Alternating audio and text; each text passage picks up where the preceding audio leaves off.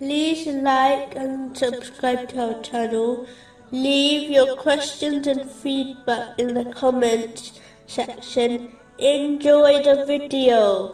Continuing from the last podcast, which was discussing chapter 33, verse 63. People ask you concerning the hour. Say, knowledge of it is only with Allah. And what may make you perceive? Perhaps the hour is near. A major obstacle in obedience to Allah, the Exalted, is having false hope for a long life. It is an extremely blameworthy characteristic, as it is the main cause for a Muslim giving priority to amassing the material world over preparing for the hereafter.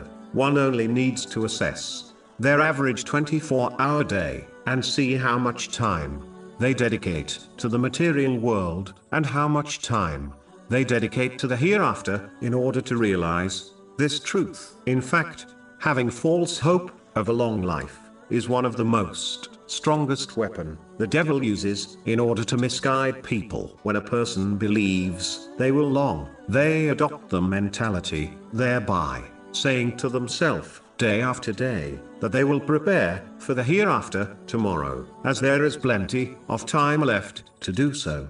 In most cases, this tomorrow never comes, and a person passes away without adequately preparing for the hereafter. In addition, false hope of a long life causes one to delay sincere repentance and changing one's character for the better, as they believe they have much time left to do this. It encourages a person to hoard the things of this material world, such as wealth, as it convinces them they will need these things in their long life on earth. The devil scares people into thinking that they must hoard wealth for their old age, as they may find no one to support them when they become physically weaker, and therefore can no longer work for themselves. They forget that the same way Allah, the Exalted, took care of their provisions when they were younger, He will provide for them in old age too. In fact,